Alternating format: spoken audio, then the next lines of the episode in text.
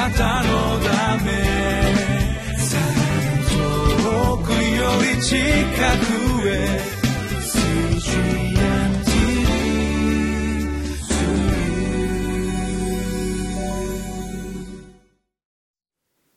皆さんこんにちは。八尾福音教会あけぼのチャペルの伊藤勝利です。今日は1月9日水曜日です。そして今日の聖書の箇所はマルコの福音書4章1節から20節まで。そして今日のタイトルは御言葉が実を結ぶ良い心。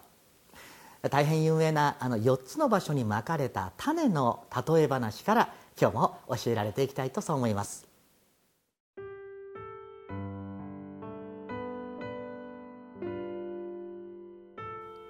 マルコの福音書4章1節から20節。イエスはまた湖のほとりで教え始められた。おびただしい数の群衆が身元に集まった。それでイエスは湖の上の船に乗り、そこに腰を下ろされ、群衆は皆岸辺の陸地にいた。イエスは例えによって多くのことを教えられた。その教えの中でこう言われた。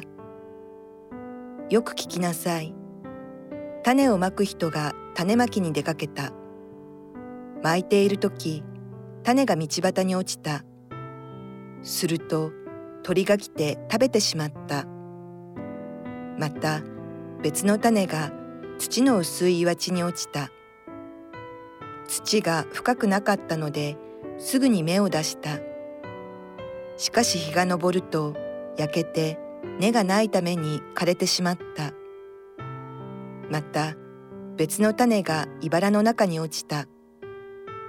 ところが茨が伸びてそれを塞いでしまったので実を結ばなかった。また別の種が余市に落ちた。すると芽生え育って実を結び30倍60倍100倍になったそしてイエスは言われた。聞く耳のある者は聞きなさい。さてイエスだけになった時いつも付き従っている人たちが十二弟子と共にこれらの例えのことを尋ねた。そこでイエスは言われた。あなた方には神の国の奥義が知らされているが、他の人たちにはすべてが例えで言われるのです。それは、彼らは確かに見るには見るがわからず、聞くには聞くが悟らず、悔い改めて許されることのないためです。そして彼らにこう言われた。この例えがわからないのですか？そんなことで一体どうして例えの理解ができましょう？種まく人は御言葉をまくのです御言葉が道端にまかれるとはこういう人たちのことです。御言葉を聞くとすぐサタンが来て彼らにまかれた御言葉を持ち去ってしまうのです。同じように岩地にまかれるとはこういう人たちのことです。御言葉を聞くとすぐに喜んで受けるが根を張らないでただしばらく続くだけです。それで御言葉のために困難や迫害が起こるとすぐにつまずいてしまいます。もう一つの茨の中に種をまかれるとはこういう人たちのことです。御言葉を聞いてはいるが世の心遣いや富の惑わしその他いろいろな欲望が入り込んで御言葉を塞ぐので実を結びません。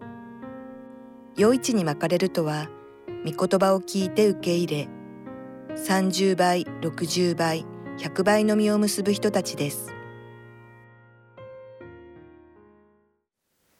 今日はイエス様がお話になられた例え話の中でも大変有名な4つの場所にまかれた種のお話から教えられていきたいとそう思っております。イエス様は例えをお話になる時によくこうおっしゃいました。聞く耳のあるものは聞きなさいと。聞く耳のあるもの。これはただ漫然と聞いているものにはわからない。そんな内容だからこそ聞く耳を持って聞きなさいという言葉なんですよね。でもこの聞く耳っていうのはですね聞こうとする私の心も大切ですけれどでも神様の奥義を理解できる聞く耳っていうのは精霊様に与えていただかなければ自分では持つことができない耳のことでもあるんですね。ですから聞こうと一生懸命努力すれば聞くことができる、まあ、聞くというよりか理解することができるというものでもないんです。弟子たちはただぼーっと聞いてたから分からなかったのかではありません。弟子たちも一生懸命聞いてたんです。でも分からなかったんです。同じことが私たちにも言えます。私たちは弟子たちとは違う。私たちはちゃんと真剣に聞くから分かるんだ。そうですか？聖書を読んであなたはそれを本当に理解できますか？いいえ。私たちは本を読んだりまた牧師先生から教えてもらったりそれをそのまんまああそうなのかと受け止めているのであって本当に理解しているのとはまた違いますよ。私たちは実は精霊様の助けがなければ本当の意味。そしてその真意を理解することは自分の力ではできないことを知るべきです。精霊様の一番のお働きは何でしょうか？ある方は予言や威厳や御霊の賜物だいや癒しだ奇跡だいろんなことをおっしゃる方があると思いあると思いますけれども。でも聖書ははっきり言っています。精霊様の一番の働きは何か？それは私たちに聞く耳を与えイエス様が語られた神の国の奥義を悟らせてくださるのが精霊様の一番の働きなんです。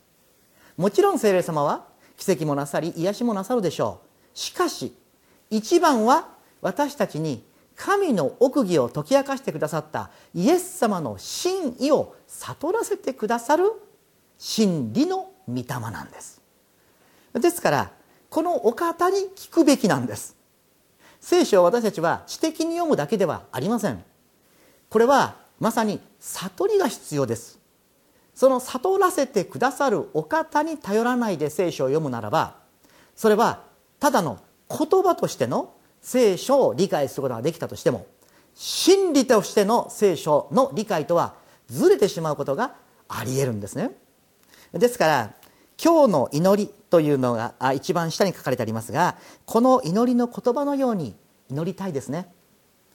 御言葉の中に隠された天の奥義を悟れ悟れるよう私の心と耳を開いてください。この祈りは私たちの日ごとの朝ごとの祈りであるべきという言い方は、えー、ですね、えー、好きではありません、えー、そう祈りたいですね。心を開いてください。耳を開いてください。開いていただかなければ私たちは自分の知識と経験では到底神様の本当の意図を知ることはできないと知るべきです。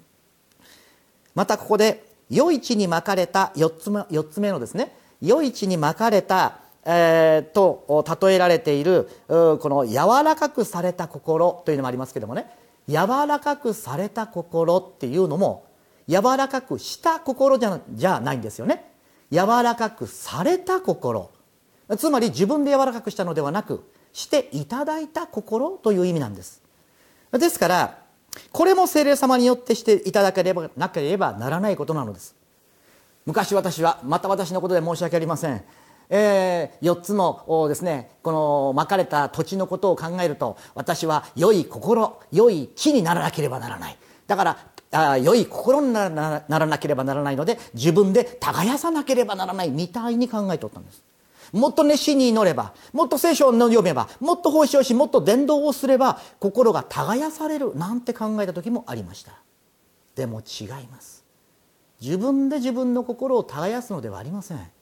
心を柔らかくしてくださるのは主です。だからこそ私たちは徹底して精霊様なくしては何もできないということをしっかり自覚しなければならないのです。そうでないと私たちは本当に良い主の務めを果たすことはできないのです。私の頑張りでは大いに限界がありまた時にうまくいっても私が誇ってしまうんです。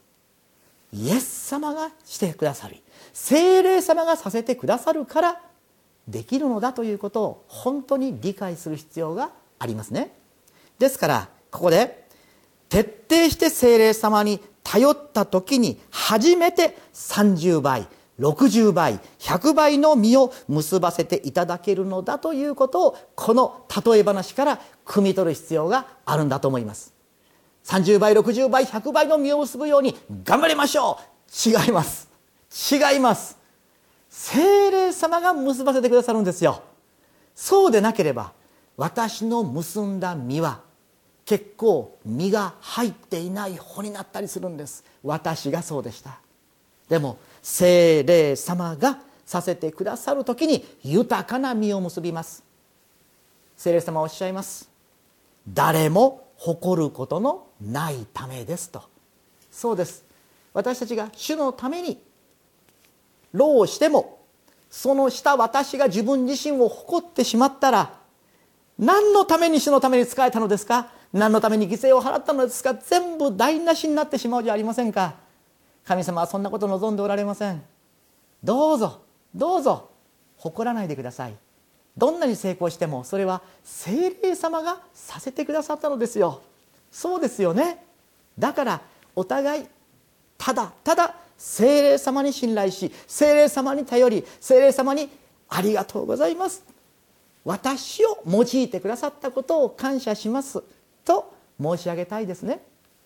私たちが精霊様に本当に心の底から信頼し頼りそしてこの精霊様ご自身が私をそのように導いてくださったのだということを心から同意し認め聖霊様と神様に栄光をお返しする時私の働きが本当に良い実を結ばせていただけるのです。